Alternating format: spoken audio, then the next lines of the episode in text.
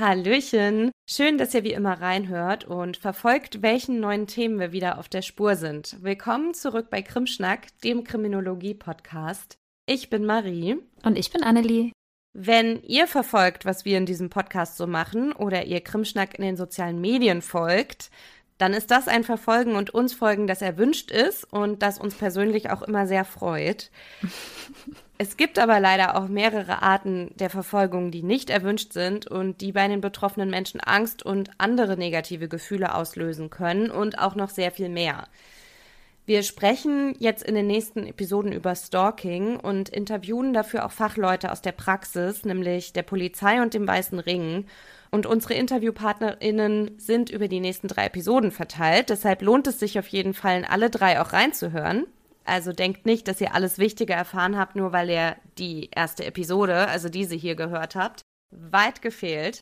Weil Stalking aber auch ein echt heftiges Thema sein kann, spreche ich an der Stelle direkt mal eine Triggerwarnung aus. Also wenn ihr denkt, dass es euch mehr schaden als helfen könnte, wenn ihr euch mit dem Thema befasst, dann skippt diese Folge lieber und holt euch bei Bedarf auch Hilfe.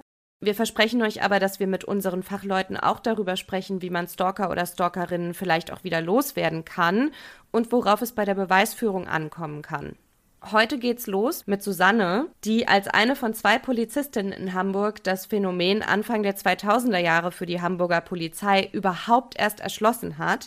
Also super spannend. Das ist, glaube ich, auch eine der wenigen Gelegenheiten, in denen ihr einer ehemaligen Polizeibeamtin sozusagen dabei zuhören könnt, wie sie davon erzählt, wie die Polizei gelernt hat, eine Strategie gegen ein vorher eher unbekanntes Delikt auszuarbeiten. Dafür legen wir aber zuerst die Grundlagen und erklären erstmal, was man unter Stalking versteht. So ein bisschen dies und das. Also lasst uns nicht mehr lange fackeln, sondern am besten direkt loslegen. Macht's euch gemütlich. Wir legen los. Krimschnack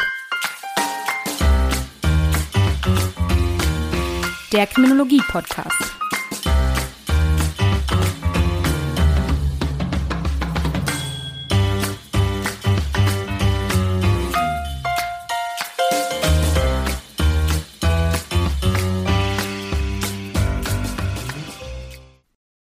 Wie immer, wenn wir uns sozusagen eines neuen Themas annehmen, ist sozusagen die erste Frage, die wir uns stellen, die Frage, was hat es damit überhaupt auf sich? Was ist mit diesem Phänomen überhaupt gemeint? Was steckt dahinter? Und so ist es dann mhm. auch bei Stalking und vor allem bei dem Begriff Stalking. Der ist ja sehr geläufig und wahrscheinlich haben ihn die allermeisten auch schon gehört und wissen auch in etwa, was damit gemeint ist. Aber nur um das nochmal zu konkretisieren, hier nochmal ein paar Infos für euch. Also, genau, Stalking kommt aus dem Englischen und kommt dort eigentlich aus dem Jägerjargon und bedeutet direkt übersetzt sowas wie anpirschen oder anschleichen an ein Beutetier was ich schon mal sehr creepy finde. Mhm. Heute bezeichnet dieser Begriff aber ein ja, sehr komplexes Verhaltensmuster, das Menschen an den Tag legen, bei dem sie andere Menschen über einen längeren Zeitraum belästigen oder terrorisieren. In der Rechtssprache bezeichnet man das Ganze hierzulande heute als Nachstellung. Das kommt nachher auch nochmal. Der Begriff ist in den 90er Jahren zu uns rübergeschwappt sozusagen und bezeichnet seitdem ein sehr komplexes Phänomen, das zwar an sich auch damals nicht wirklich neu war, aber für das man bis zu dem Zeitpunkt nur diese etwas sperrigen deutschen Begriffe hatte und das man lange nicht als das komplexe Phänomen wahrgenommen hat, was es ist letztlich. Stalking umfasst einzelne Handlungen und auch Straftaten, beschreibt aber eigentlich so eine bestimmte Dynamik, bei der der oder die Täterin immer wieder den Kontakt zum Opfer sucht, gegen dessen Willen oder ja, gleichgültig dessen Willen sozusagen, oder das Opfer heimlich beobachtet oder sogar in seine Privatsphäre eindringt. Im schlimmsten Fall kann das Verhalten von StalkerInnen so sehr eskalieren, dass es auch zu Gewalttaten gegen das Opfer oder auch gemeinsame Kinder oder andere Personen im Umfeld kommt, bis hin zu ja, Sexual- oder Tötungsdelikten. Aber auch wenn es nicht so weit geht, dass Opfer körperlich Schaden nehmen, hat das Ganze für die Opfer oft sehr schwere Auswirkungen, weswegen es auch total wichtig ist, sich frühzeitig Hilfe zu suchen und das Ganze nicht zu verharmlosen. Ich bin auf ganz viele epidemiologische Studien gestoßen, die zu dem Schluss kommen, dass Stalking-Opfer das Ganze als sehr traumatisierend empfinden und das Risiko psychischer Erkrankungen für sie auch sehr stark erhöht ist in der Folge von, von diesem Stalking wie zum Beispiel depressive Störungen oder auch posttraumatische Belastungsstörungen. Fest steht auf jeden Fall, Stalking ist ein sehr verbreitetes Phänomen. Laut den Zahlen der PKS, also der polizeilichen Kriminalstatistik, gab es im letzten Jahr 20.464 angezeigte Fälle. Und das ist somit relativ gleichbleibend über die letzten Jahre. Die Aufklärungsquote liegt hier bei stolzen 91 Prozent laut PKS. Aber wie immer, das haben wir in einer Folge schon mal sehr ausführlich erklärt, ist Vorsicht bei der Interpretation dieser Zahlen geboten. Denn es werden natürlich längst nicht alle Fälle bei der Polizei angezeigt. Wahrscheinlich ist die Dunkelziffer deshalb insgesamt noch deutlich höher.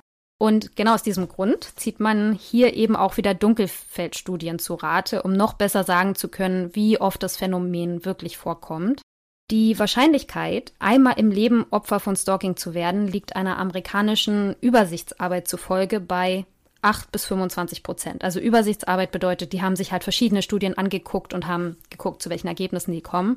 Also 8 bis 25 Prozent wobei die Gefahr für Frauen deutlich höher ist als für Männer. Hm. Für Deutschland wurde in einer neueren repräsentativen Dunkelfeldstudie an 16- bis 40-Jährigen eine Stalking-Prävalenz, also so, eine, so ein Vorkommen, von 15 Prozent ermittelt. In einer Replikationsstudie, also das bedeutet eine Studie, die in einem Jahr durchgeführt wurde und dann in einem weiteren Jahr, einige Jahre später nochmal repliziert wurde, also nochmal auf genau die gleiche Art durchgeführt wurde, um sozusagen so einen Verlauf zu zeigen, in dieser Studie kam heraus, dass sowohl 2003, als die Studie das erste Mal durchgeführt wurde, als auch 2018 nur knapp 20 Prozent der Betroffenen eine Anzeige bei der Polizei erstattet haben. Also Ne, deswegen auch diese Einschränkung mit den Zahlen in der PKS. Man muss da immer ein bisschen gucken. Also tatsächlich nur 20 Prozent, was ich echt niedrig fand. Ja, voll. Oftmals ist es so, dass sich Stalking-Verhalten aus Ex-Beziehungen entwickelt aber nicht immer. ExpertInnen glauben, dass es häufig um das Ausüben von Macht, Dominanz und Kontrolle über eine Person geht. Oder, auch wenn es fremde Personen sind, die gestalkt werden, wie zum Beispiel beim prominenten Stalking, oder Personen, zu denen der oder die Stalkerin nur eine relativ oberflächliche Beziehung hat, wie zum Beispiel ArbeitskollegInnen oder NachbarInnen, dann ist es oftmals auch eine extreme Obsession, bei der die stalkende Person irgendwie versucht, Kontakt aufzunehmen und auch, ja, wahrgenommen zu werden auf eine absurde Art. Fest steht jedenfalls, Stalking ist nie ein gesundes oder in Anführungszeichen normales Verhalten und auch nicht auf irgendeine Art romantisch. Der gesellschaftliche Blick hat sich da in den letzten Jahrzehnten ja Gott sei Dank sehr gewandelt, aber darauf wirst du gleich ja nochmal genauer eingehen. Ja, also Vielleicht zum Schluss noch, wichtig ist auch, jeder kann im Prinzip Opfer von Stalking werden, egal wie alt man ist, welchen Beruf man ausübt, wie hoch das Einkommen ist oder welche Religion man hat. Und auch Männer können von Stalking betroffen sein. Es ist aber so, wie ich ja gerade schon aus der einen Studie zitiert habe, dass sowohl das BKA als auch verschiedene Studien zu dem Ergebnis kommen, dass Frauen tatsächlich deutlich häufiger von Stalking betroffen sind als Männer und dass andersherum die Täter oftmals männlich sind. Bei einer im Jahr 2018 durchgeführten Befragung gaben 34,8 Prozent der von Stalking Betroffenen an, sich psychologische Hilfe bei der Bewältigung gesucht zu haben. Das waren knapp 8 Prozent mehr als noch 2003, was aber immer noch wenig ist, wenn man bedenkt, dass die Mehrheit der Betroffenen angaben, dauerhaft Angst zu haben und unter Symptomen wie Unruhe, Schlafstörungen und Depressionen zu leiden. Bei einer Befragung von Stalking-Opfern und StalkerInnen der TU Darmstadt ergab die durchschnittliche Stalking-Dauer 28 Monate. Was ich sehr krass mhm. fand. Also das Stalking-Verhalten hielt durchschnittlich 28 Monate an. Mhm. Und in 39 Prozent dieser erhobenen Fälle in dieser Studie eskalierte das Verhalten bis hin zu körperlichen Übergriffen. Also absolut nicht zu verharmlosen und wirklich gefährlich so ein Verhalten und auch sozusagen die Auswirkungen auf die Opfer. Ja, voll. Was ich auch mal gelesen habe in der Studie, war, dass also viele Studien sind schon mal gar nicht so gut miteinander vergleichbar, weil sie sehr unterschiedliche Definitionen von Stalking auch ansetzen und dass sozusagen ja, die größte Diskrepanz darin besteht, dass manche die Definition zugrunde legen, dass man durch diese unerwünschten Kontaktaufnahmen Angst verspüren muss und manche eben das nicht tun. Also das sozusagen jetzt nicht, weil du von jemandem häufig angerufen wirst, dass die das direkt als Stalking zählen, sondern nur, wenn es was eben auch mit dir macht, ne? Und du dich mhm. verfolgt fühlst und bedrängt oder bedroht.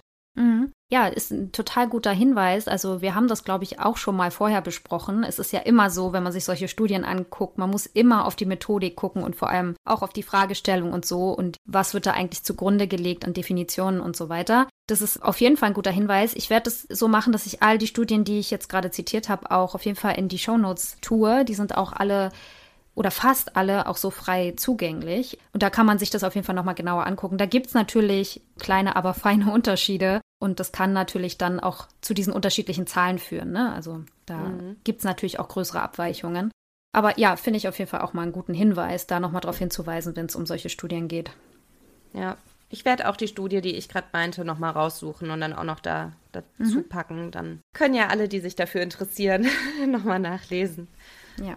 Ist dir schon mal aufgefallen, wie häufig das Thema Stalking auch in Film und Fernsehen und so weiter vorkommt? Mm, ja. Das ist wirklich eigentlich, es ist überall, auch in jeder Crime-Serie kommt es irgendwann mal vor. Aber auch nicht nur in Serien, auch in Filmen. Und es kommt auch häufiger vor, als man denkt.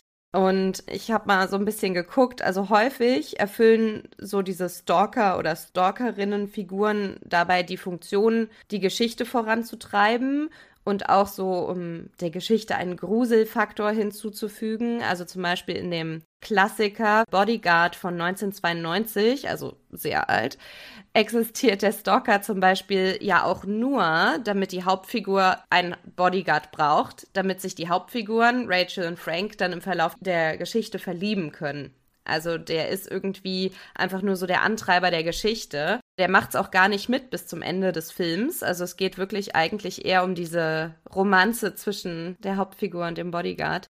In dem Film Sleeping with the Enemy oder wie er auf Deutsch auch heißt, Der Feind in meinem Bett, täuscht die Hauptdarstellerin Laura ihren Tod vor, um vor ihrem gewalttätigen Mann zu fliehen, der sie dann aber doch findet, stalkt und auch weiter bedroht. Also in solchen Filmen wird der Stalker auf jeden Fall auch ernst genommen, also als ernstzunehmende Bedrohung dargestellt. Aber es gibt auch ganz viele andere Beispiele, in denen das Stalken durch diejenigen, die die Geschichte produzieren oder schreiben oder wie auch immer, merkwürdig romantisiert und auch bagatellisiert wird. Also zum Beispiel in dieser Twilight-Saga. Mm. Ähm, ja, ne, du, ja, du weißt es schon.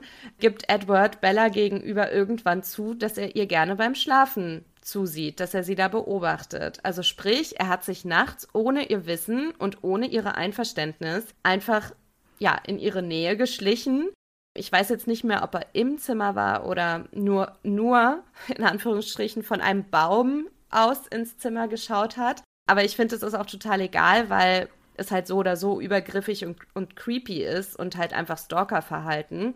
Aber was macht jetzt die Twilight-Saga draus? Wie reagiert Bella? Es wirkt so, als fände sie es zwar irgendwie merkwürdig, aber es wirkt auch so, als würde sie sich dadurch geschmeichelt fühlen, was eigentlich völlig abstrus ist, aber es ist so, also es wird irgendwie als eine romantische Geste dargestellt.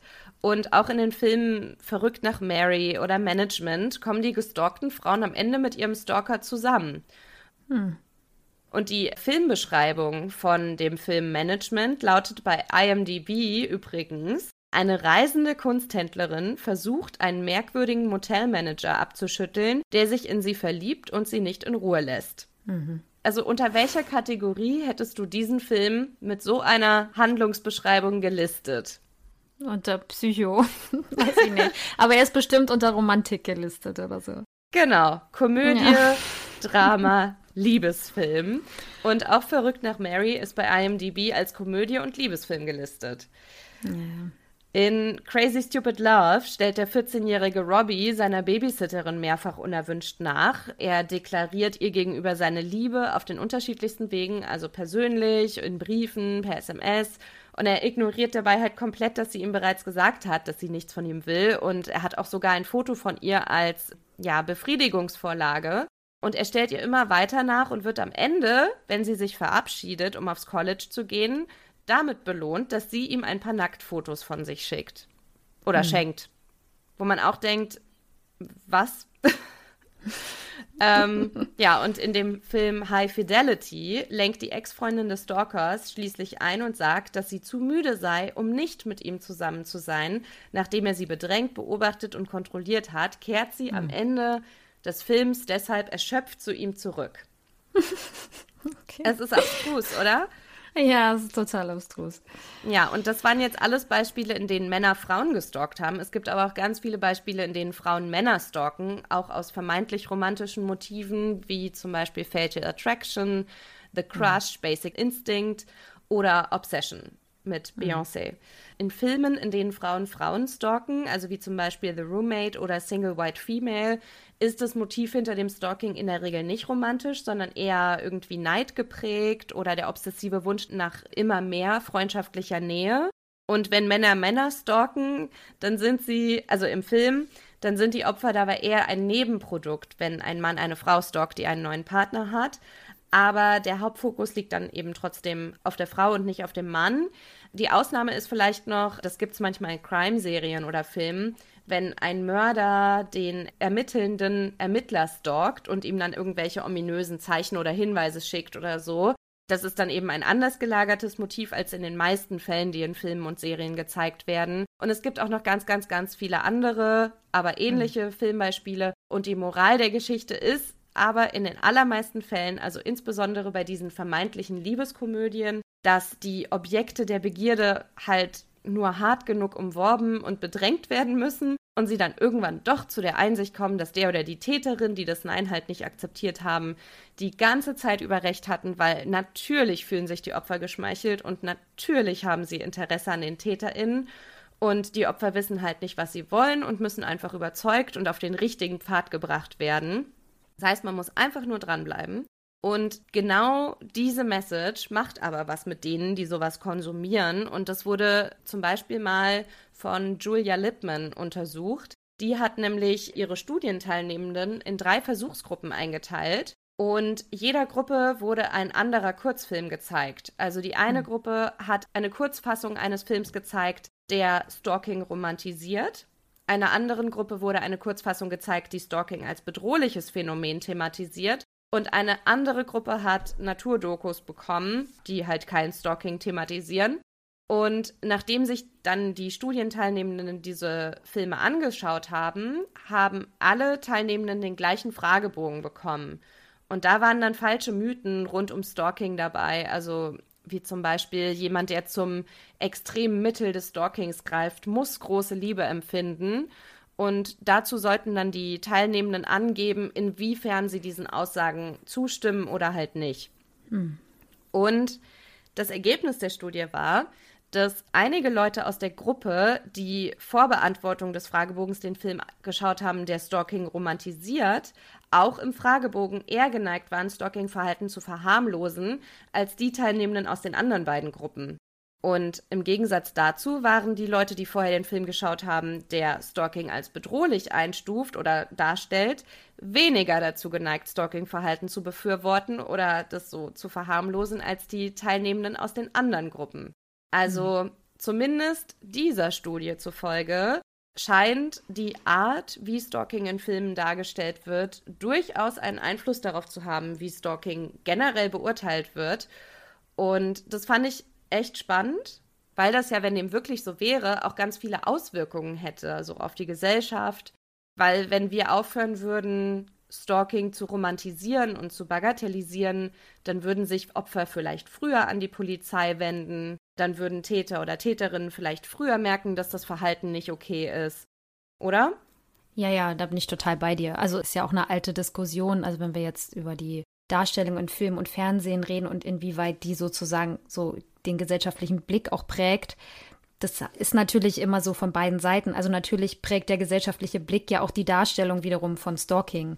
Ne, also, dass sich das so ein bisschen gewandelt hat und man da sensibler geworden ist bei vielen Dingen, während in alten Filmen ja noch ganz oft, also dieses Rumbaggern, ne? Also dieses, er schickt mhm. dann noch Blumen und er macht dann noch das und sie ziert sich und sie will nicht und dann will sie aber doch. War ja früher mhm. in älteren Filmen ja noch deutlich normaler und ich finde, das hat sich schon so ein bisschen auch gewandelt in der Darstellung.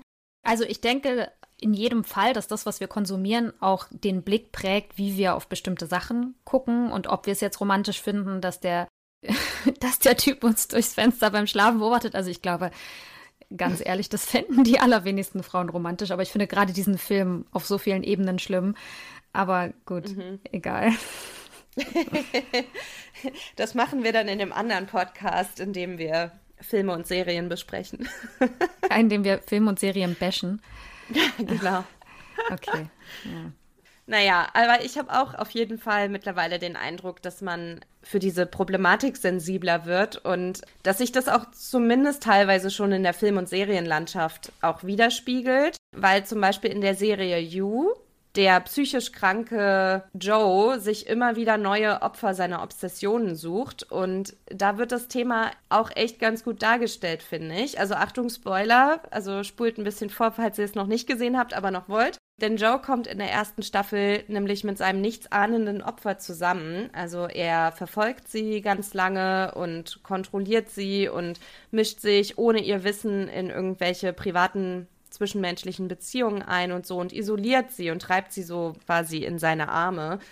Aber sobald sie herausfindet, was er alles getan hat, um mit ihr zusammenzukommen und wie er sie kontrolliert und ihr nachgestellt hat, ist ihre Reaktion halt nicht zu sagen, oh, dann muss er mich aber ganz doll lieben, sondern das Ganze löst halt Angst, Wut, Ekel und einfach wirklich ganz viel Negatives in ihr aus und sie versucht auch, sich von ihm zu distanzieren. Und mhm. das ist denke ich, auch sehr nachvollziehbar und eben auch eine authentischere Reaktion als äh, die von Bella, wenn man so eine Information bekommt. Und es hilft aber natürlich auch, dass der Schauspieler von Joe, der heißt Penn Badgley, der betreibt im Internet, in allen möglichen sozialen Medien eben auch Aufklärung und auch in Interviews, wenn Fans irgendwo posten, dass sie auch gerne mal so sehr geliebt werden wollen, wie Joe seine Opfer vermeintlich liebt oder dass sie die Figur, die er spielt, super heiß finden oder manche schreiben, dass sie auch von ihm gekidnappt werden wollen oder so. Oder ja, er redet auch dagegen, wenn Leute mit Joe Mitleid haben oder mit ihm halt mitfiebern sozusagen. Und Penn Badgley sagt ganz klar, dass die Figur, die er in der Serie spielt, eben nicht wirklich auf der Suche nach Liebe ist und dass Joe seine Opfer auch nicht wirklich liebt. Im Gegenteil, er weist soziopathisches, selbstbesessenes Verhalten auf. Er ist wahnhaft, er misshandelt und ermordet Leute und es gibt halt wirklich, also wie Annelie vorhin auch schon gesagt hat, wirklich nichts, was romantisch am Stalking ist und ich finde, dass diese Serie das auch gut umgesetzt hat, weil es gibt nichts, was romantisch an Joe ist. Also es ist sehr kontrovers dargestellt, weil es ja auch aus seiner Sicht passiert, aber ja, so. Das finde ich ist aber eine sehr gelungene Serie. Ja, bringt einen vielleicht auch ein bisschen zum Nachdenken. Hast du die geguckt? Mhm. Ja, ja, ich kenne You. Und ich habe auch vorhin, als du gesagt hast, dass es ja in einigen Filmen und Serien doch eine Rolle spielt, dieses Stalking-Verhalten und so. Und ich habe dann so überlegt, warum ist das eigentlich so? Also wir haben ja durch die Statistiken, die ich gerade genannt habe und die Studien schon gelernt, dass es ja auch ein sehr verbreitetes Phänomen ist. Also es gibt es ja auch einfach sehr häufig so in der Realität. Und ich glaube aber auch, dass das so eine bestimmte Faszination ausübt. Ich mhm. glaube, fast ähnlich wie so Serienmörder oder so, ne? Dieses Stalking-Verhalten. Also da lauert jemand im Dunkeln und beobachtet dich die ganze Zeit. Wenn du mal überlegst, was macht das mit dir, ne? Das hat ja so eine krasse Wirkung, allein die Vorstellung. Und ich glaube, ja. dass so diese dunkle Faszination da dann so reinspielt. Abgesehen von diesem ja. Romantisieren, wie es vielleicht früher noch war und auch heute noch teilweise ist, glaube ich, dass das auch so eine morbide Faszination einfach ist. Mit diesem zwanghaften, obsessiven Verhalten und dieses, ja, irgendwer lauert irgendwo und beobachtet dich die ganze Zeit. Ja, so dieser Gruselfaktor, wo man ja, so ja, denkt, genau. uh. Ja, mhm. auch dieses uh, ne? also so als Zuschauer denkt man vielleicht so, oh, mal sehen, was da passiert. Aber ja. es ist halt natürlich im realen Leben genauso wenig witzig, wenn man jetzt selbst einen Stalker hat oder eine gute Freundin oder einen Freund einen Stalker oder eine Stalkerin hat, wie wenn man jetzt im realen Leben von irgendeinem Serienmörder verfolgt würde. Also man muss einfach trennen, was ist Unterhaltung und worüber freut man sich gerade eigentlich. Also ist es wirklich so dieses, uh, okay, dann wird's spannend, weil ich werde unterhalten. Oder neigt man dazu, aus solchen Filmen und Serien irgendwelche Rückschlüsse auf die Realität zu ziehen? Was ja manche Menschen durchaus zu machen scheinen, wie zum Beispiel diese eine Studie von Julia Lippman gezeigt hat. Hm. Und das fand ich irgendwie einfach so spannend daran, aber in der Musikbranche habe ich auch den Eindruck, dass so Songtexte, die jetzt vor 40 oder 20 Jahren noch romantisiert wurden und auch als akzeptabel galten, heute für mehr Aufsehen sorgen würden. Also Zum Beispiel, kannst ja mal gleich sagen, ob du die Songs kennst. Zum Beispiel Every Breath You Take von mhm. The Police. Ne, dieses mhm. äh, Every Breath You Take, um, ähm, Every Step You Take, I'll be watching you. Der Sänger von The Police hat ja dazu auch mal ein Interview gegeben, dass er dieses Lied tatsächlich für seine Frau, Ex-Frau geschrieben hat und er das mhm. heute selber mhm. bedenklich findet. Auch sozusagen der Mental State, in dem er damals war und die Bedeutung, die es auch für ihn hatte und dass er das heute eigentlich selber creepy findet, fand ich ganz witzig. Ja. ja. Ist ja auch creepy. Und wenn man sich aber überlegt, wie häufig das im Radio auch gelaufen ist, das läuft ja heute teilweise noch, ne? mhm. ne? Wurde ja auch tausendmal gesampelt, ja. Ja, das ist wirklich krass. Ja, und dann gibt's natürlich auch so Titel wie The More You Ignore Me, The Closer I Get von Morrissey. Das würde ich genauso einstufen.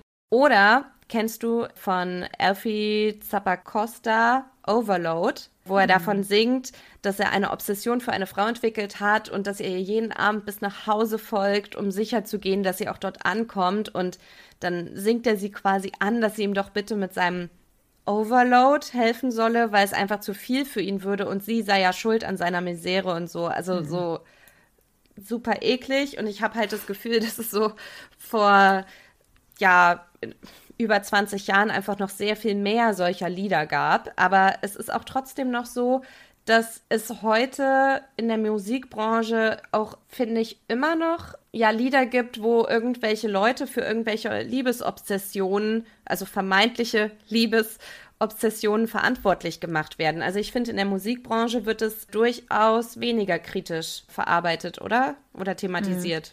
Mhm. Ja, das Gefühl habe ich jetzt auch, ohne das jetzt genau recherchiert zu haben. Also ich finde, meine prägenden Jahre auch in der Kindheit, wenn ich so überlege, die alten Schlager, die meine Eltern gehört haben, oder besser gesagt, die haben gar nicht unbedingt meine Eltern gehört, aber die waren dann auch so im Radio oder so. Und da gab es auch einige, wo ich jetzt im Nachhinein sagen würde, boah, krass. Oder auch so alte Country-Musik aus den USA. Das ist fast mhm. noch schlimmer. Also dieses, ne, was ich vorhin schon meinte, dieses ständige Baggern und so. Und jetzt mhm. komm doch, jetzt komm doch und zier dich nicht. Und los, jetzt, jetzt mhm. können wir doch. Und du willst es doch auch.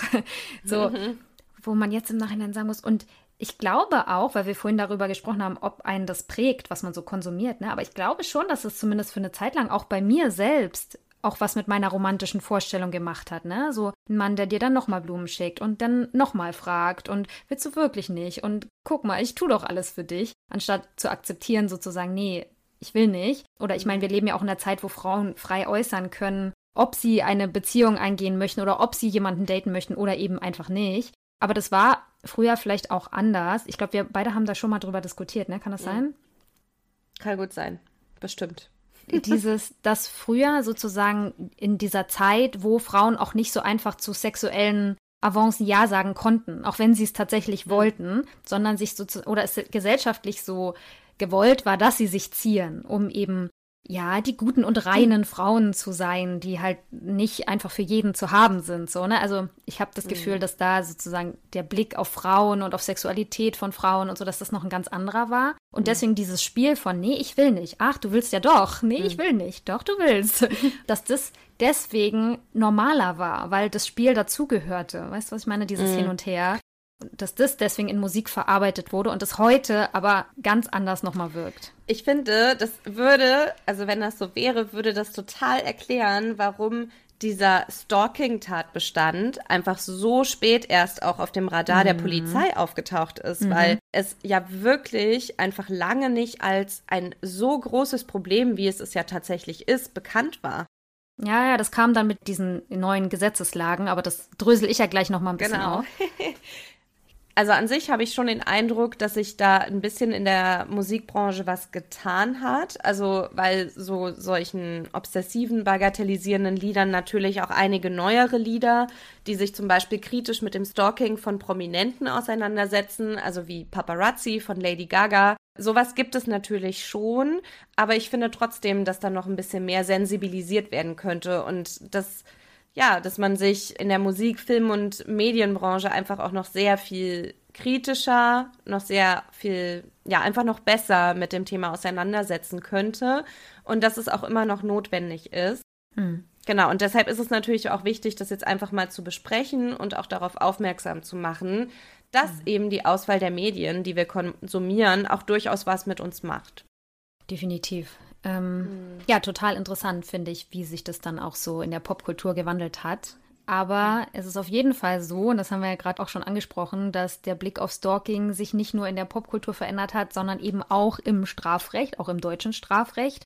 Wie du schon gerade sagtest, relativ spät oder es hat doch relativ lange gedauert, dass das so richtig als komplexes Phänomen auch wahrgenommen und entsprechend dann auch niedergeschrieben wurde in den Gesetzestexten.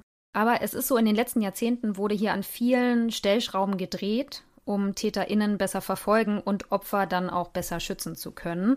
Und ich versuche das jetzt mal so ein bisschen aufzudröseln von vorne nach hinten. Ich hoffe, das gelingt mir gut. Das ist wirklich sehr, also da ist viel sozusagen passiert. Aber ich versuche das kurz zu fassen. Also es war lange so, dass Stalking als gesamtheitliches Phänomen nur sehr, sehr schwer strafrechtlich zu verfolgen war. Also zwar standen bestimmte Handlungen, wie zum Beispiel Beleidigung oder Hausfriedensbruch, Sachbeschädigung, Bedrohung, Nötigung, Wohnungseinbruch oder auch Körperverletzung, selbstverständlich, auch damals unter Strafe und die konnten natürlich Teil von so einem Stalking-Verhalten sein. Sie mussten aber einzeln angezeigt und auch verfolgt werden. Andere Sachen, wie zum Beispiel so ein Telefonterror oder das Beobachten oder Auflauern vor dem Haus, konnten zunächst mal gar nicht strafrechtlich geahndet werden, weil ein Telefonanruf ist keine Straftat und auch vor einem Haus stehen ist an sich erstmal keine Straftat, weil das jetzt so als einzelne Handlung erstmal harmlos wirkt. Die Polizei war also im Prinzip ja fast gezwungen, auf die Eskalation des Verhaltens zu warten, um dann ernsthaft tätig werden zu können. Dann schließlich im Jahr 2001 kam das Gewaltschutzgesetz, was als großer Wurf in diesem Bereich galt und vor allem die Opfer besser schützen sollte. Was viele PraktikerInnen und auch ExpertInnen dabei aber als Problem sahen, war, dass die Voraussetzung für eine Verfolgung des Stalkers oder der Stalkerin eine vorangegangene zivilrechtliche Auseinandersetzung war. Und an der Stelle würde ich ganz kurz einen Exkurs machen zwischen Zivilrecht und Strafrecht. Was ist eigentlich der Unterschied? Es sind natürlich Begriffe, die man kennt, aber weiß man direkt auf Anhieb sozusagen, wo der Unterschied ist und warum es vielleicht auch kritisch ist, dass ähm, ein Opfer zivilrechtlich vorgehen muss, anstatt strafrechtlich geschützt zu werden. Also, das ist eigentlich ganz einfach. Zivilrecht, also das Privatrecht, regelt eigentlich das Verhältnis von Menschen untereinander, also von BürgerInnen untereinander. Also zum Beispiel, wenn es um Miet- oder Arbeitsverträge geht oder sonst irgendwie Streitigkeiten ne, untereinander. Dafür sind dann Amtsgerichte beispielsweise zuständig. Und das Strafrecht gehört zum öffentlichen Recht und regelt den Bereich, in dem der Staat in unser Leben eingreift. Also zum Beispiel, wenn es um Straftaten geht, wo der Staat sagt, das wollen wir nicht, also es ist kein geduldetes Verhalten, da gibt es ein öffentliches Interesse, das soll halt nicht, ne? Mord, Totschlag ist natürlich klar, aber halt auch viele, viele andere Dinge. Und darum stellen wir das dann unter Strafe, um sozusagen die Leute davon abzuhalten. Und wenn du dich nicht dran hältst, dann greift der Staat ein und ja, du musst ins Gefängnis oder wie auch immer, kriegst halt einen Prozess. Das regelt dann eben das Strafrecht. Also es heißt sozusagen in diesem Fall, das Opfer hat mit dem Gewaltschutzgesetz, was es jetzt gibt, zwar eine bessere Handhabe gegen den oder die Täterin, muss aber selbst zum Amtsgericht gehen und gegen die stalkende Person vorgehen. Ne? Also indem es dort einen Antrag auf Schutzanordnung nach dem Gewaltschutzgesetz stellt. Wenn das Ganze dann glaubhaft ist, also das Gericht dem zustimmt, dann kann das Gericht der Person dann untersagen, sich in der Nähe der Wohnung oder der Arbeitsstelle des Opfers aufzuhalten, Kontakt zu ihm aufzunehmen oder auch zufällige Treffen herbeizuführen, ne? weil das ist dann natürlich auch so ein Thema. Verstößt der Stalker oder die Stalkerin dann dagegen, dann kann das Opfer wiederum die Polizei rufen, die die Person dann wegweisen und auch strafrechtlich belangen kann. So, verfolgt wird dann aber die Tatsache, dass der oder die Täterin gegen eine gerichtliche Anordnung verstößt und nicht das Stalking-Verhalten selbst. Verstehst du, was ich meine? Mhm. Ist das, ja. genau, wird das deutlich? Genau. Mhm. Außerdem wird dieser Prozess mit dem Antrag beim Amtsgericht als zusätzliche Hürde empfunden, und außerdem glaubten viele, es läge nicht nur im Interesse des Opfers selbst, sondern es gebe eben ein öffentliches Interesse daran, Stalking-Verhalten zu unterbinden, weswegen dann eben eigentlich der Staat tätig werden müsste und seine BürgerInnen vor diesem nicht gewollten Verhalten zu schützen. So, und da hat irgendwann der Staat gesagt, ja, stimmt. Sehen wir auch so. Und dann ist 2007 deshalb der Paragraph 238 in das Strafgesetzbuch aufgenommen worden. Das Nachstellen. Und darin steht geschrieben, mit Freiheitsstrafe bis zu drei Jahren, also bis zu drei Jahre kann man dafür kriegen, oder mit Geldstrafe wird bestraft, wer einer anderen Person beharrlich nachstellt und damit deren Lebensgestaltung schwerwiegend beeinträchtigt. Das ist erstmal das Grundsätzliche. Dann werden noch bestimmte Tathandlungen aufgeführt, also die räumliche Nähe der Person sucht, über Dritte, das Telefon oder sonstige Wege, wozu auch das Internet gehört im Übrigen, versucht Kontakt aufzunehmen, ihre Daten benutzt, um Bestellungen zu tätigen oder ähnliches, der Person oder nahen Angehörigen Gewalt androht oder Dinge in die Richtung. Die Strafe erhöht sich auf fünf Jahre, wenn das Opfer oder eine ihr nahestehende Person durch den oder die Täterin in Gefahr gebracht wird. Oder auf bis zu zehn Jahre, wenn die stalkende Person das Opfer oder jemanden, der ihr nahesteht, tötet. Wichtig bei der Fragestellung, ob es sich jetzt im strafrechtlichen Sinne also um Stalking handelt, sind die Beharrlichkeit des Täters oder der Täterin und die schwerwiegenden Auswirkungen auf das Leben des Opfers. Erstmal der erste Punkt, also die Beharrlichkeit. Das bedeutet, das nachstellende Verhalten muss über einen längeren Zeitraum immer wieder und klar gegen den Willen oder sozusagen gleichgültig des Willens des Opfers stattfinden. Eine Mindestanzahl an Vorfällen, also wie oft es nur wirklich vorgekommen sein muss, gibt es hier aber laut aktueller Rechtsprechung nicht unbedingt. Der Knackpunkt ist jetzt der zweite Faktor, die schwerwiegenden Auswirkungen. Fällt dir bei der Formulierung zufällig schon irgendwas auf oder irgendwas, wo du. Ja, ist ja total subjektiv. Also die Verteidigung würde das mhm. ja ganz anders einstufen, also des Täters oder der Täterin, als die Anklage. Also da kann man mhm. sich drüber streiten, ab wann jetzt was mhm. als äh, überhaupt als Auswirkung oder auch als schwerwiegend zu bezeichnen ist und ob das wirklich die Folge ist aus der mhm. vorgeworfenen Tat. Genau, du meinst, es ist so ein unsicherer Rechtsbegriff. Ja, das stimmt. Was aber noch ein größeres Problem war für viele KritikerInnen dieses Gesetzes, war, dass das Ganze sozusagen Erfolgsdelikt war. Also die Strafbarkeit hm.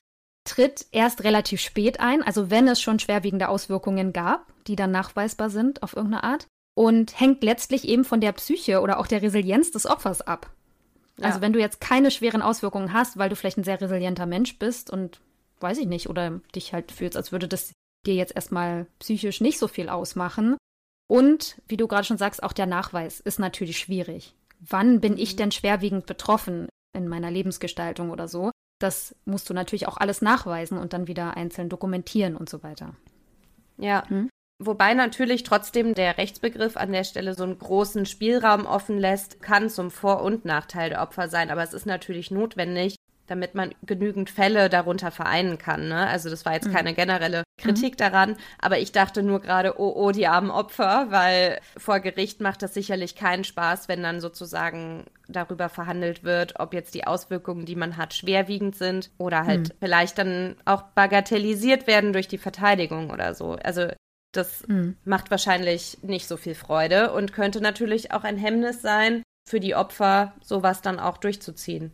Mhm, absolut, absolut. Genau, das mit diesen unbestimmten Rechtsbegriffen, das hat natürlich, wie du sagst, Vor- und Nachteile. Natürlich will man eine möglichst große Anzahl an Fällen dann darunter fassen können und dann mhm. muss man es immer entsprechend dann auch auslegen.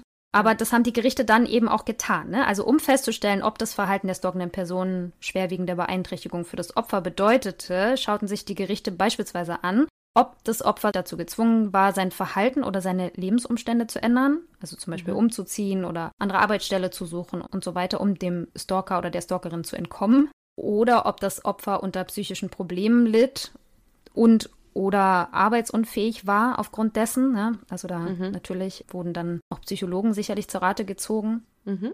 Im Jahr 2017 wurde das Gesetz dann aber schließlich nochmal überarbeitet und die Tat wurde von einem, wie ich gesagt habe, Erfolgsdelikt zu einem Eignungsdelikt. Und der Unterschied ist ganz gravierend, denn nun heißt es im Gesetzestext, also seit 2017, mit Freiheitsstrafe bis zu drei Jahren oder mit Geldstrafe wird bestraft, wer einer anderen Person in einer Weise unbefugt nachstellt, die geeignet ist, deren Lebensgestaltung schwerwiegend zu beeinträchtigen, indem er oder sie, und dann kommen wieder die Tathandlungen, Hast du den Unterschied gehört? Ja, die geeignet ist, den Effekt zu haben. Genau. Mhm. Es muss jetzt nicht mehr beim einzelnen Opfer sozusagen diese Auswirkungen schon haben, also es muss nicht sozusagen schon so weit sein, dass das Opfer psychisch so ja, eingeschränkt ist, sondern es muss nur generell geeignet sein, solche Auswirkungen auf Menschen zu haben, dieses Verhalten. Ne? Also mhm. deswegen auch Eignungsdelikt. Und es ist natürlich jetzt für die Opfer deutlich besser, weil man jetzt sagen kann, objektiv betrachtet ist dieses Verhalten dazu geeignet, Menschen so sehr zu verunsichern oder Angststörungen auszulösen oder einen Umzug zu provozieren und so weiter und so weiter. Das klingt auf jeden Fall direkt besser.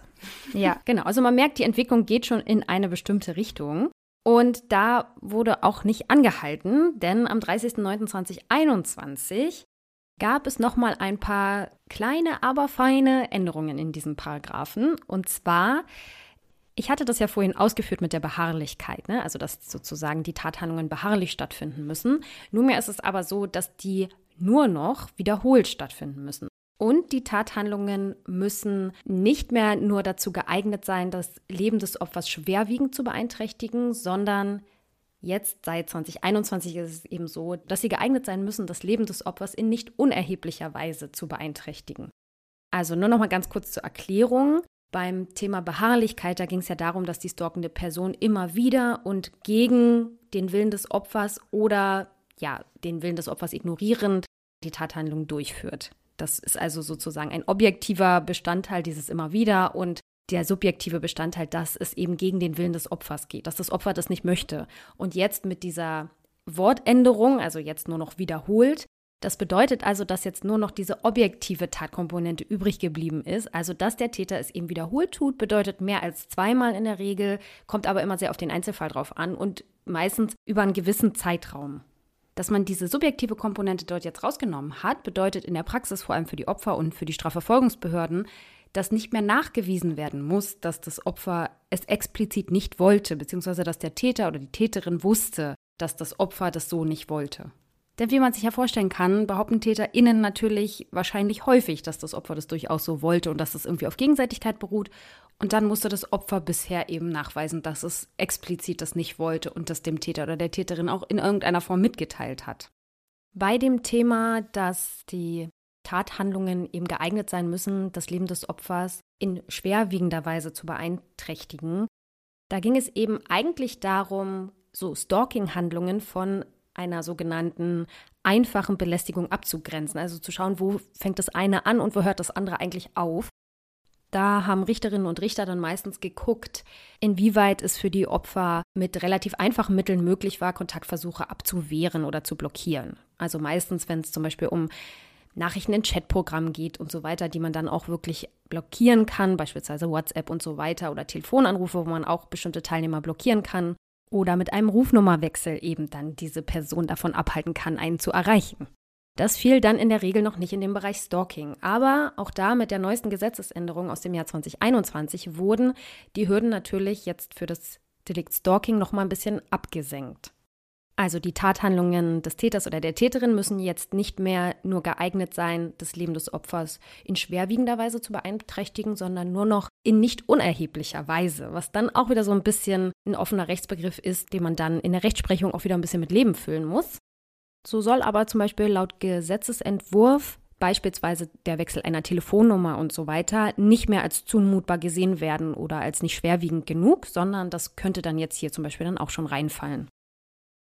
So, und dazu kommt dann noch, dass ja auch der Bereich Cyberstalking immer mehr Raum einzunehmen scheint. Und deswegen hat der Gesetzgeber auch da nochmal ein bisschen nachjustiert und hat ganz konkrete Formen des Cyberstalkings und des Verbreitens von Bildern und so weiter online mit aufgenommen.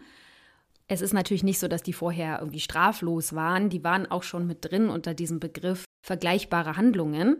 Aber jetzt sozusagen sind sie nochmal konkretisiert worden und dort mit aufgenommen worden.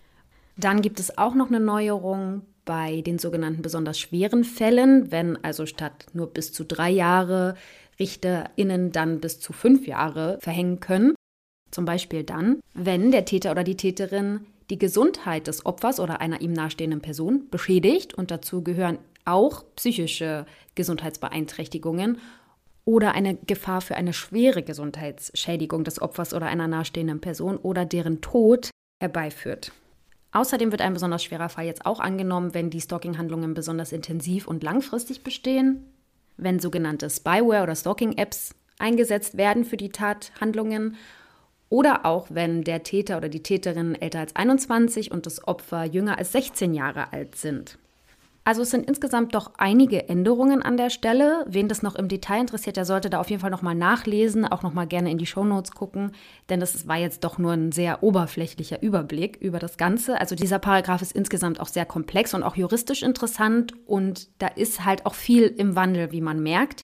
Aber insgesamt möchte man vor allem die Opfer besser und effektiver vor allem vor Stalking-Handlungen schützen mit diesen Nachbesserungen. Aber ich denke, man hat bei meinen Ausführungen jetzt auch gemerkt, dass das doch ein sehr, sehr langer Weg war, also eine Entwicklung. Und Maria und ich haben uns gefragt, wie das wohl für die Strafverfolgungsbehörden und auch für die Gerichte wohl war in diesem Bereich, wo es dann ja doch in relativ kurzer Zeit sehr, sehr viele Änderungen gab und auch so dieser Paradigmenwechsel. Und Marie hat sie ja eingangs schon vorgestellt, denn wir haben uns heute, um genau dem mal ein bisschen auf den Grund zu gehen, einen ganz besonderen Gast eingeladen. Ja, genau. Und weil wir das Interview mit Susanne vorab aufgenommen haben und wir gleich direkt mitten ins Interview einsteigen wollen, will ich mal noch kurz Susanne etwas genauer vorstellen, damit auch für euch deutlich wird, was ihre Expertise überhaupt ist. Susanne hat nämlich ganz lange als Kriminalbeamtin in unterschiedlichen Funktionen bei der Hamburger Polizei gearbeitet, nämlich von 1984 bis 2021. Und in dieser Zeit hat sie das Aufbaustudium Kriminologie in Hamburg abgeschlossen und hat sich dabei unter anderem auch mit dem praktischen Nachweis der Existenz deutscher Serienmörder und dem Problem der polizeilichen Fahndung nach diesen beschäftigt, was ich auch einfach unglaublich spannend finde. Also vielleicht finden wir da ja auch irgendwann mal noch Zeit, um da auch noch drüber zu sprechen. Oder vielleicht erzählt es uns Susanne sonst im Privaten. Und Susanne hat uns erzählt, dass ihre Hauptinteressengebiete eigentlich schon immer Gewalt und Gewaltprävention waren. Und aufgrund ihrer Expertise und ihrem kriminologischen Hintergrund hat sie 1999 dann eine Anfrage des LKA bekommen, ob sie nicht Lust hätte, im Stab in der Prävention zu arbeiten. Darauf hatte sie Lust und deshalb hat sie sich dort von 2000 bis 2007 mit Beziehungsgewalt und Stalking befasst und die Entstehung des Konzepts zur Strafverfolgung von Stalking bei der Hamburger Polizei mitentwickelt. Das heißt, sie berichtet in unserem Interview über die Zeit vor der Einführung des Nachstellungsparagraphen 238 StGB. Und vielleicht noch kurz zum Thema Gendern. Also wenn Susanne über Täter spricht, dann spricht sie hier nur von männlichen Tätern, weil das einfach damals in diesem Arbeitsbereich einfach die Arbeits- und Lebensrealität war. Ne? Also vor allem, weil es ja eben auch viel um Beziehungsgewalt ging, im Bereich des Stalkings auch. Und das waren einfach in der Regel häufig die Ex-Partner. Insofern, Susanne spricht sehr präzise und es war ihr ganz wichtig, dass das eben auch nochmal deutlich wird. Mhm. So, und jetzt würde ich sagen, das Interview ist schon in vollem Gange. Also lasst uns mal reinhören, was Susanne Spannendes zu erzählen hat. Also wer sich mit Prozessbeobachtung und Gerichtsverfahren auskennt, weiß, wie kompliziert das alles sein kann und welche Zeitschienen dabei auftreten können und welche Fragen zu klären sind. Ist die Verfügung, das Näherungsverbot an den richtigen Adressaten ergangen? Hat er dieses sicher empfangen? Kann er sich ja nur dann daran halten. Wesentlich war hier also einerseits die polizeiinterne Kommunikation, die Beratung des Opfers selbst, aber auch die durch das Opfer zu gestaltende Kommunikation mit anderen Behörden und gegebenenfalls Opferhilfeeinrichtungen. Und dies alles, das war nun der Fokus, musste durch unsere Staatsdienststelle in den Polizeivollzug transportiert werden. Mhm. Könntest du uns mal in den Prozess mitnehmen, wie sich der Umgang mit Stalking dann polizeiintern im Zuge dieser damaligen rechtlichen Entwicklung entwickelt hat also grundsätzlich hat sich damals noch nichts entwickelt, weil Stalking ja nicht bekannt war. Also wir sprechen hier von einem völlig neuen Terminus. Der war schon mal durch das Englische ein bisschen sperrig und die Nachstellungen, die wurden vorher ja gar nicht so klar erkannt, sag ich mal. Und das war ja jetzt das Spannende. Also ich habe da sozusagen Neuland betreten. Und dazu muss man wissen, dass ja die Hauptaufgabe der Polizei grundsätzlich Strafverfolgung und oder Gefahrenabwehr ist. Und daraus sich natürlich der polizeiliche Auftrag unter diesen schwierigen Voraussetzungen mit der Verbindung des Zivilrechts, gerichtliche Verfügung und der Folge einer Strafhandlung und so, das musste man ja erstmal aufdröseln. Dieser Prozess wurde naturgemäß nicht gleich verstanden, auch von mir selbst nicht und natürlich auch nicht sofort einwandfrei umgesetzt. Er bedurfte Erklärung, Fallkonstellation, rechtlicher Beratung, Hilfe aus dem Vollzug. Wie seid ihr damit umgegangen? Kennt ihr das? Und wir hatten auch einen regen Austausch mit den Juristen der Rechtsabteilung in der Hamburger Polizei, die uns immer wieder dabei unterstützen mussten, wie solche Fälle zu lösen sind. Zunächst mal geht man ja davon aus, wenn irgendwo eine Einsatzlage ist, kommt die Polizei im Schichtendienst und regelt den Einsatz. So, in der Regel das örtlich zuständige Kommissariat. So, wenn die Maßnahme der Wegweisung im Raum steht, war das relativ gut ad hoc zu klären. Aber im Gegensatz zu den Maßnahmen gegen Nachstellungen musste man sich schon Gedanken machen, wie das ad hoc zu realisieren ist, weil da musste ja eine Vorgeschichte passiert sein. Also bei den Nachstellungen als Wiederholungstat musste ja der Prozess als solcher erst einmal erkannt werden.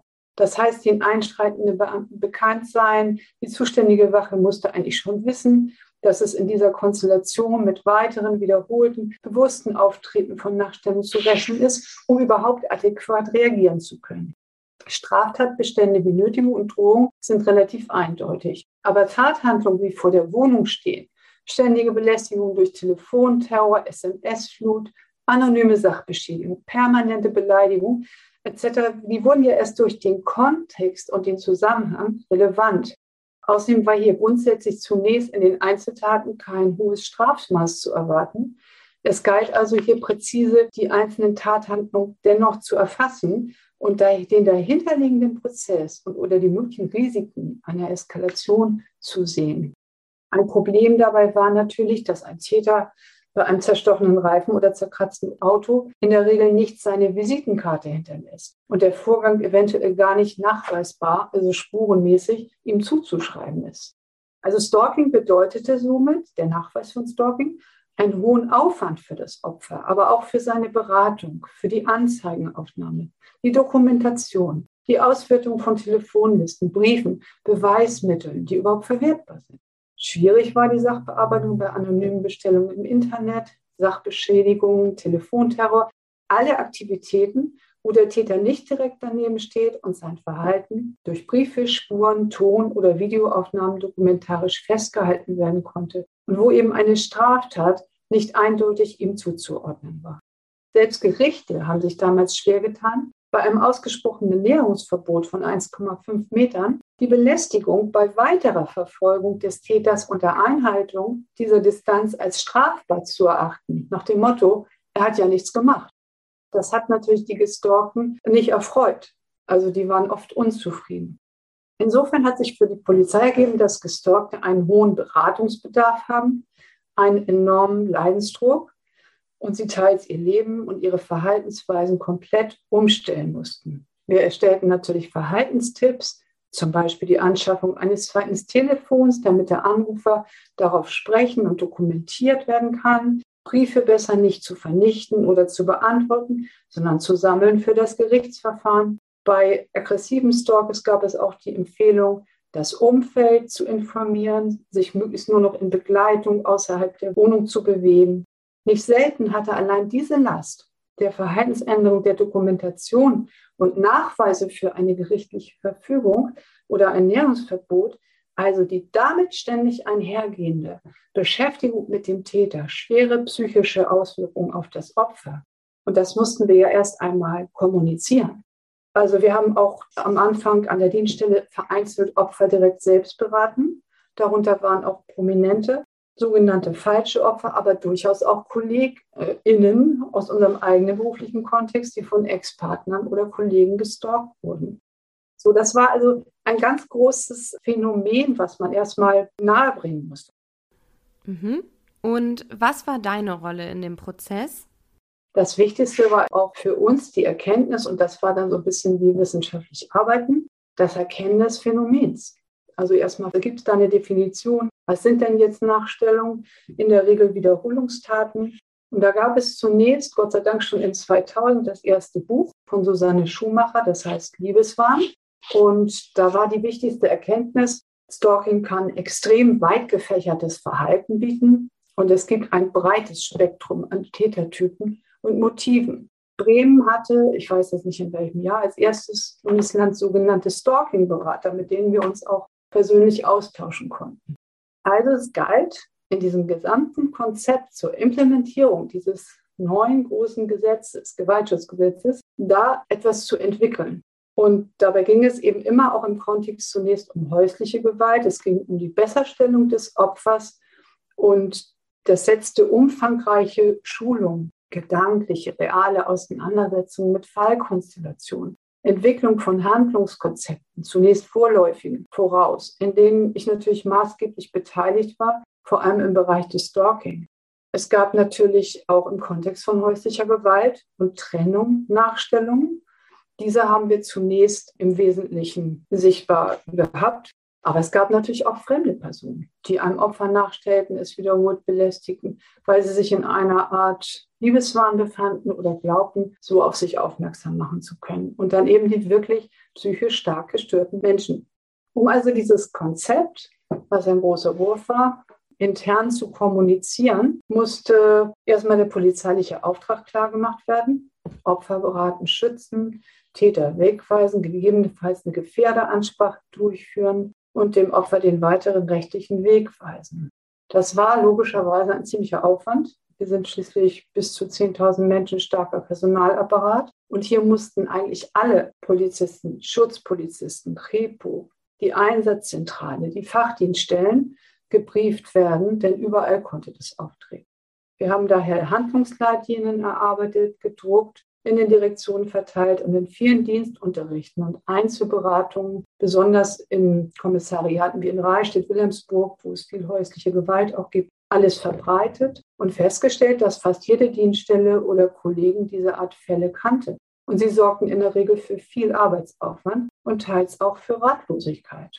Wenn der Täter bekannt war, habe ich ja schon gesagt, und die Maßnahme einer Gefährderansprüche möglich, musste ja schon vorher einiges passiert sein und es musste auch dokumentiert sein. Wichtig war aber auch gleichzeitig nach dem Gesetz das Erkennen von berechtigten Nachfragen.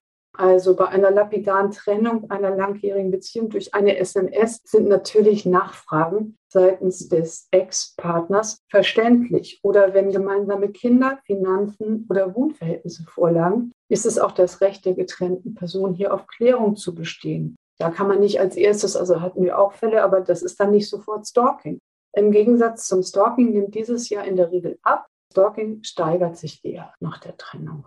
So, wie gesagt, musste das strafrechtlich relevante deliktische Verhalten differenziert werden, aber auch das andere mit aufgenommen werden. Das war ein bisschen schwierig, weil zunächst das fortgesetzte Agieren ja erst einmal verstanden werden musste. Wir haben in dem Zusammenhang auch Opferflyer erstellt. In der Folge war es ja wichtig, die Kommunikation auch mit externen Dienststellen und Behörden und Einrichtungen weiterzuführen, da diese neuen Maßnahmen auch hier Auswirkungen hatten und dort natürlich ebenfalls nicht geübt oder hinreichend bekannt war. Ich erinnere mich da zum Beispiel sogar an eine Schulung von Familienrichtern und auch Einrichtungen von verschiedenen Arbeitskreisen. Was würdest du sagen, waren jetzt so die, ja, vielleicht großen Meilensteine persönlicher oder auch professioneller Natur, die du oder ihr da verzeichnet habt? Als ersten Meilenstein habe ich den polizeiinternen Workshop den ich irgendwie initiiert habe, zu dem die relevanten Sachgebiete und Dienststellen der Hamburger Polizei, Polizeipsychologen und Kriminologen eingeladen wurden. Und hier wurde auch die Basis für die weitere Entwicklung gelegt, weil hier sehr viel Entwicklung danach stattfinden konnte, weil das Phänomen doch fast allen bekannt war. Unter Einbindung und Beratung des Kriminalpsychologen Jens Hoffmann, mit dem ich schon bei Serienmördern in Kontakt war, das war auch ein Thema von ihm, der seine Dissertation 2004 zum Thema Stalking verfasst hat und in 2006 auch ein hervorragendes Buch zum Thema veröffentlicht hat, fand dieser Workshop bei uns statt. Es kam also insgesamt zu einem regen Austausch und wir stellten eben fest, dass jede Dienststelle irgendwie schon mal mit dem Thema befasst war, dies allerdings vorher nie so formuliert hätten. Es gab Stalking im Kontext häuslicher Gewalt, im Bereich prominenter und auch in unserem beruflichen Kontext, bis hin zum Verhalten im Vorfeld von wenigen, gleichwohl besonders tragischen Tötungsdelikten. Fast nie war es möglich gewesen, diese Handlungen gänzlich zu unterbinden. Insbesondere die strafrechtliche Verfolgung gestaltete sich extrem schwierig und es war eben vor allem problematisch, die Informationen jederzeit für alle am Fall Beteiligten verfügbar zu halten.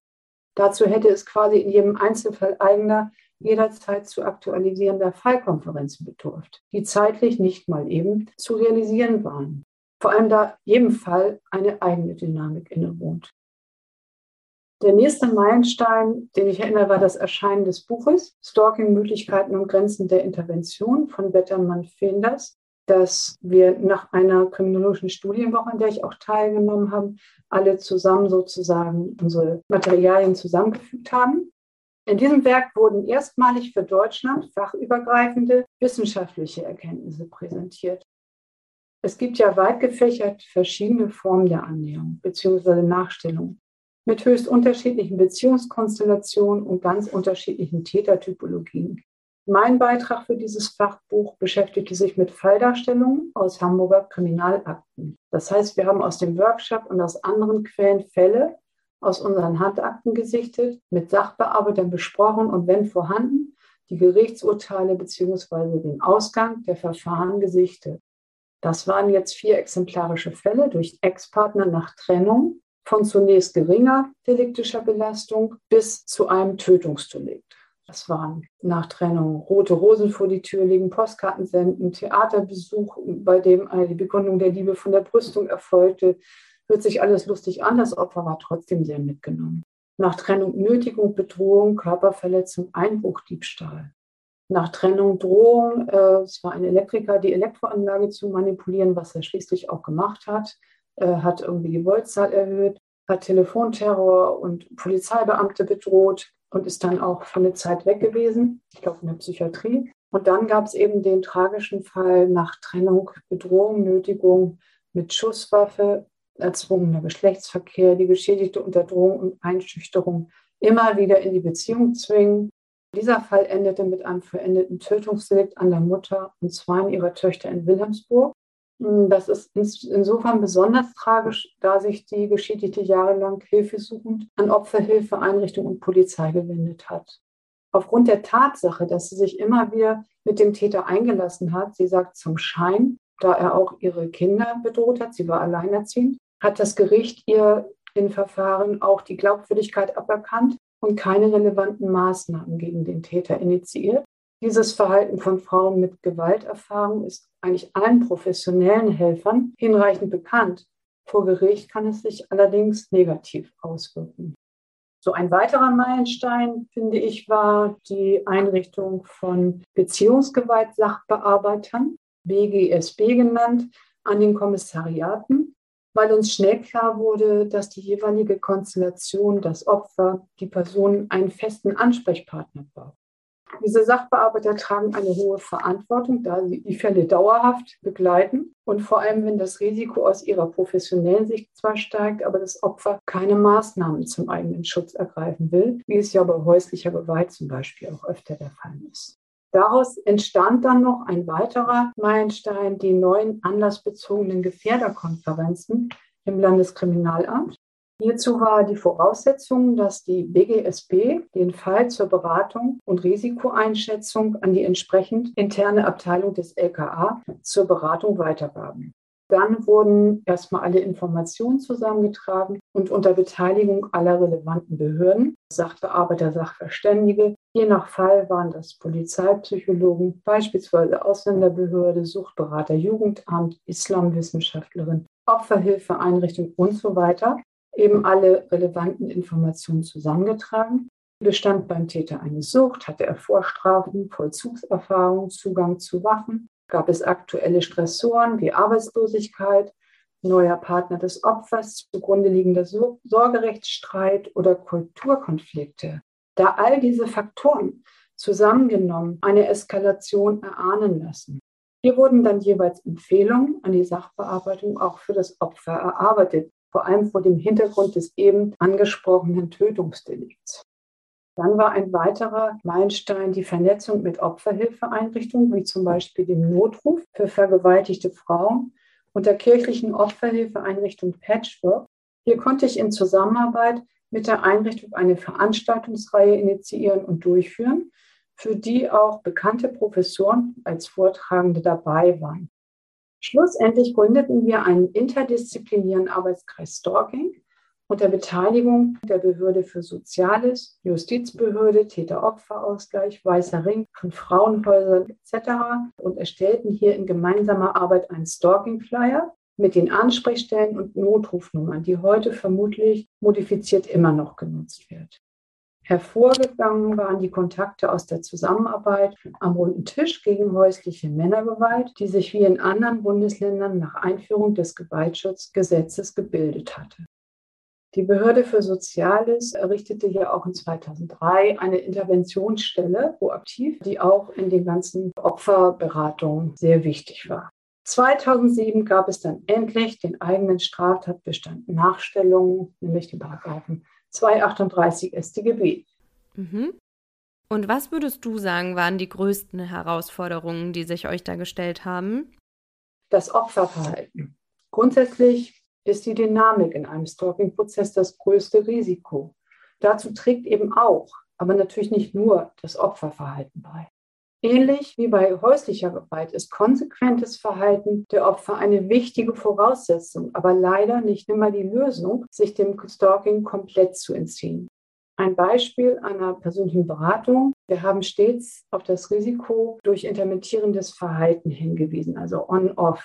Es ist schwierig für die Rollenfestlegung und die Arbeit der Polizei, wenn die gestalkte Person einerseits erzählt, dass sie der Täter auf der Autobahn mit seinem Auto abgedrängt und sie damit in Lebensgefahr gebracht hat. Andererseits sie aber wieder mit ihm zu einem Picknick aufbricht, bei dem er sie auf einem Teppich von Rosenblättern bettet, was sie doch wieder so schön findet.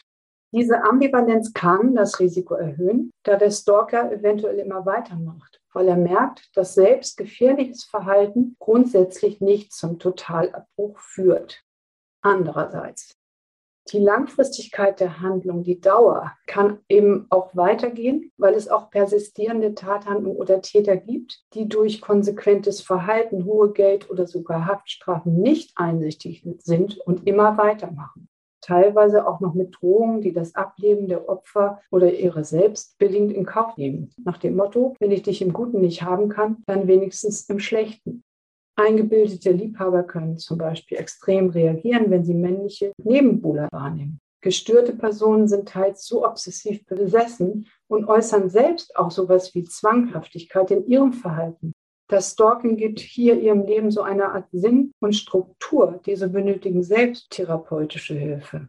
Man muss also sagen, die Dauer kann im Extrem oder auch die Intensität und die fehlende Reaktion der Gerichte kann dazu führen, dass das Opfer selber einen sozialen Tod stirbt, also den totalen Rückzug mit Namensänderung, Arbeitsplatzwechsel und Flucht vornimmt und dies ist natürlich vor dem Hintergrund der sozialen Medien, der daraus erwachsenen Möglichkeiten einer virtuellen Überwachung sehr schwierig und eine große persönliche Einschränkung, die hohes Leid verursacht. Aber auch wenn das Opfer vor Gericht erfolgreich war, ein Täter inhaftiert oder in die Psychiatrie eingewiesen wurde, stand teils sofort wieder Stress, wenn das Opfer nicht informiert wurde, dass der Täter entlassen wird und wieder in Sichtweite oder mit seinen Verhaltensweisen auftritt. Denn diese standardisierte Information an die Geschädigten gab es nicht. Also das ist alles ums Opfer und was es für Folgen haben kann, selbst wenn man alles richtig macht. So Zeit. Stalking-Opfer haben einen großen und hohen Beratungsbedarf und in jedem Fall einen hohen Preis zu zahlen. Nicht nur sind die Maßnahmen teuer und zeitintensiv, zweite Telefone, Umzüge, Rechtsanwalt, Kosten, Therapie, sondern eben auch der seelische Schaden. Eine ganz große Herausforderung in jedem Fall ist die Einschätzung des Risikos. Dazu gehören immer auch Kenntnisse, die einem Kriminalbeamten zum Beispiel nicht jedes Mal vorliegen können. Sowie eben das Verhalten der Opfer selbst und die dem Ganzen innewohnende Dynamik, die kann tagesaktuell variieren, weil man ja nicht, nicht über jeden Risikofaktor und Stressor Bescheid weiß. Das ergibt also in dem Sinne die Notwendigkeit einer Kommunikation Rund um einen Stalking-Fall gibt es einen hohen Aufwand an Kommunikation, die allen professionell Beteiligten möglich sein sollte. Dies gestaltet sich aber als schwierig, weil wie weiß jede Behörde, der Täter wird entlassen, äh, wie wird er bestraft, welchen Stressoren ist er gerade ausgesetzt. Es gibt kein Tool, wo sozusagen alle gemeinsam reinarbeiten. Es gibt auch keine Institution, wenn andere Behörden wie sozialpsychiatrische Dienste oder Gerichte oder so beteiligt sind, stehen die nicht in einem ständigen Austausch mit der Polizei zum Beispiel. Das ist eben die große Problematik, dass es so etwas nicht gibt. Und wichtige Informationen, wie ob der Täter eine Therapie begonnen, abgebrochen, weitere Straftaten, ist er inhaftiert, das alles wird nicht wirklich kommuniziert. Dann gibt es noch das Problem der unterschiedlichen Zuständigkeiten. Das konnte damals schon in Hamburg selbst zu einem Problem führen, weil der Stalker am Arbeitsplatz des Opfers tätig sein kann, der wiederum in einem anderen Zuständigkeitsbereich der Polizei war als der Wohnort des Opfers. Und er selbst kann in einem anderen Zuständigkeitsbereich wohnen, bis hin zu einem anderen Bundesland. Dann wird es schon schwierig. Ich weiß nicht, wie das heute gelöst ist. Zudem haben andere Hamburger Behörden, zum Beispiel der Sozialpsychiatrische Dienst, andere Bezirkszuständigkeiten als die örtlichen Polizeikommissariate. Auch da wird es schwierig. Und schlussendlich basiert ja unser Deutschland auf dem föderativen System mit den unterschiedlichen Polizeien der Länder, die eben auch nicht einheitlich in der Art der Sachbearbeitung sind. Aber vielleicht sind hier ja aufgrund des neuen Straftatbestandes und der Weiterentwicklung des Konzepts wesentliche Verbesserungen eingetreten. Ich habe da auch direkt noch mal eine Frage. Du hast ja nun sehr lange in dem Bereich Stalking gearbeitet und hast ja auch würde ich mal sagen, so die allerschwierigste Phase mitgemacht mit der Initialisierung und der Erschließung des ganzen Phänomens und erklären, was ist das überhaupt und warum ist das wichtig. Wie würdest du das einschätzen? Wie ist das für PolizistInnen, die sich damit sehr viel beschäftigen? Ist das sehr belastend und ist es vielleicht auch belastender als andere Kriminalitätsbereiche? Ja, also durch die Dauer, die das teilweise hat. Also sicherlich sind auch häusliche Gewaltbeziehungen, also diese, diese Beziehungsgewalt Sachbearbeiter. Mhm. Das sind meistens auch Frauen gewesen damals. Die tragen eine hohe Last, weil ähm, du bist sozusagen mit der Konstellation vertraut. Du musst das Risiko jedes Mal einschätzen. Du hast auch mit emotionalem Frust zu tun. Das wurde mir auch damals erzählt. Also wenn dann die gerichtlichen Maßnahmen nicht entsprechend waren, weil die Taten zu niedrigschwellig waren. Ja, also wenn die Intensität oder die, die Schädigung des Opfers nicht gewürdigt wurde, sondern nur geguckt wurde, ja, war das jetzt eine Straftat? Ja, was ist das denn, wenn er immer Briefe schreibt und so? Das macht es auch sehr zermürbend. Und damit mit der Frustration wird man ja auch konfrontiert. Ja, das stimmt. Also das lässt einen ja wahrscheinlich auf Seiten der Polizei dann auch nicht nur frustriert, sondern irgendwie auch hilflos zurück, weil man weiß, okay, wir haben jetzt hier die Aufgabe, diese Menschen zu schützen, aber ja, irgendwie läuft das einfach noch nicht so richtig und wir können da jetzt auch nicht so viel tun, oder? Genau. Und es ist auch so, dass wir selbst bei den Gefährderkonferenzen gesagt haben, also das klingt jetzt blöd, aber wenn einer sich in den Kopf setzt, irgendjemanden zu töten, können wir ihn nicht ein Leben lang davor. Also das sind diese Maßnahmen, die ich meine, wo der soziale Tod dann irgendwann eintritt, wo du sagst, also ich kann nicht mehr. Die Gerichte helfen mir nicht. Der war jetzt vielleicht inhaftiert oder der ist als krank diagnostiziert und ich kann mich nicht anders schützen, als mich zurückzuziehen. Gott sei Dank habe ich sowas nie selber erlebt. Also es muss ganz furchtbar sein, stelle ich mir vor. Kannst du heute rückblickend sagen, ob es einen bestimmten Grund gab, weshalb es dich so in Richtung Stalking gezogen hat oder war das damals reiner Zufall? Naja, also ich habe tatsächlich äh, ähnlich wie Jens Hoffmann ja vorher mit Serientätern, Serienmördern mich beschäftigt, dann mit mehrfach Beziehungsmördern, also nach dem Motto, gibt's das? Ne? Einer, der einmal seine Frau umgebracht hat, der macht das doch nicht wieder. Mhm. Und ähm, dann war ich bei dieser Weikles Datenbank bei Sexualdelikten und irgendwann zog es mich dann zu diesem Stalking, vor allem weil es eben auch neu war. Und irgendwie hat mich das fasziniert, gerade weil es auch nicht so greifbar war. Und es ist ja auch eine Form von Gewalt.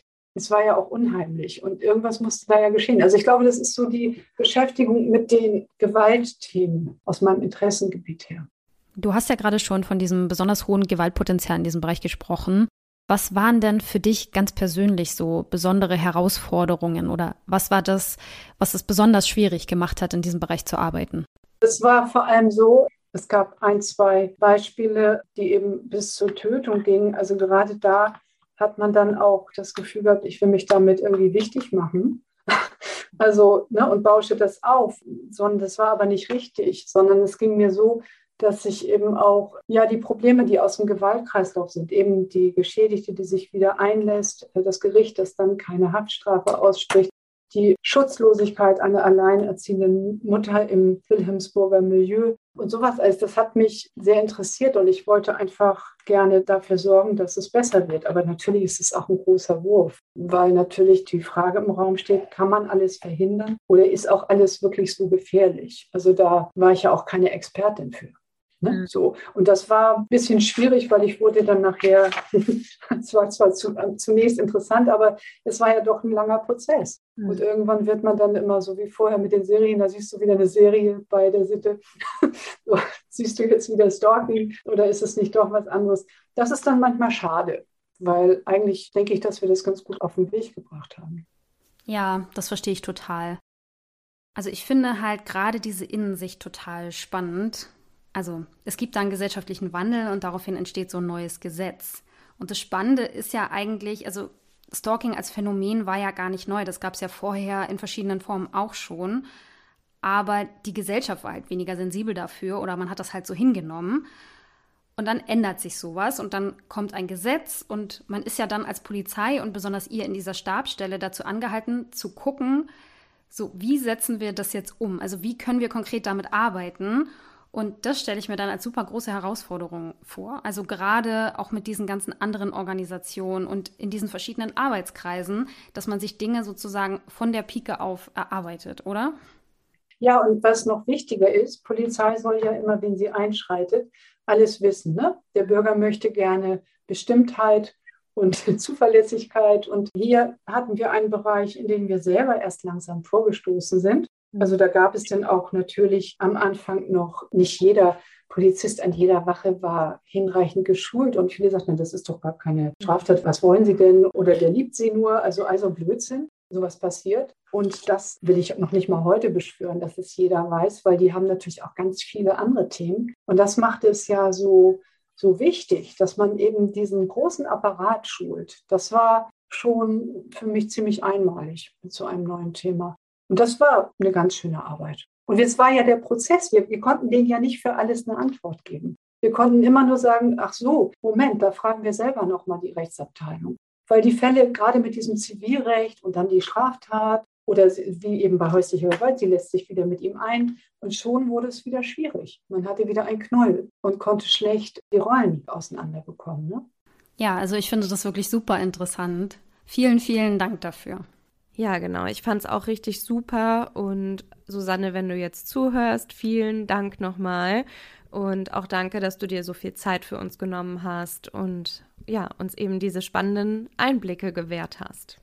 Und mit diesen Auszügen aus dem wirklich sehr, sehr interessanten Gespräch mit Susanne, die uns so ein bisschen mitgenommen hat in den polizeiinternen Prozess von damals, wollen wir unsere Folge heute auch beenden. Also es war heute wirklich was ganz Besonderes, weil ich glaube, solche internen Einblicke bekommt man sonst nirgendwo, es sei denn, man arbeitet nur zufällig für die Polizei und ist selbst an so einem Prozess irgendwie beteiligt. Deshalb sind wir sehr, sehr dankbar, dass wir das heute hier mit euch teilen konnten und wir hoffen, euch hat es gefallen. Und wir hoffen, ihr hört dann auch noch in den zweiten Teil zum Thema Stalking rein. Denn wir werden auch in der nächsten Folge wieder einen wirklich interessanten Gesprächspartner haben. Diesmal einen Polizisten, der sehr aktuell bei der Polizei Hamburg in diesem Bereich arbeitet und uns deshalb eben sehr gut erzählen kann, wie das aktuell gehandhabt wird. Also auf jeden Fall den zweiten Teil auch noch anhören. Also es war heute noch längst nicht das Ende der Fahnenstange, da kommt noch sehr viel mehr. Stalking ist auf jeden Fall ein sehr komplexes Phänomen, über das es noch sehr viel mehr zu wissen gibt. Aber für heute war es das dann erstmal. Falls ihr noch Fragen oder Anmerkungen habt, dann kontaktiert uns gerne über die sozialen Medien. Ihr findet uns bei Facebook und auch bei Instagram unter Krimschnack. Oder ihr schreibt uns einfach eine Mail an krimschnack.protonmail.com. Darüber freuen wir uns auch immer wirklich sehr. Und dann bleibt mir an der Stelle nichts weiter als Tschüss zu sagen. Tschüss, bis zum nächsten Mal. Tschüss.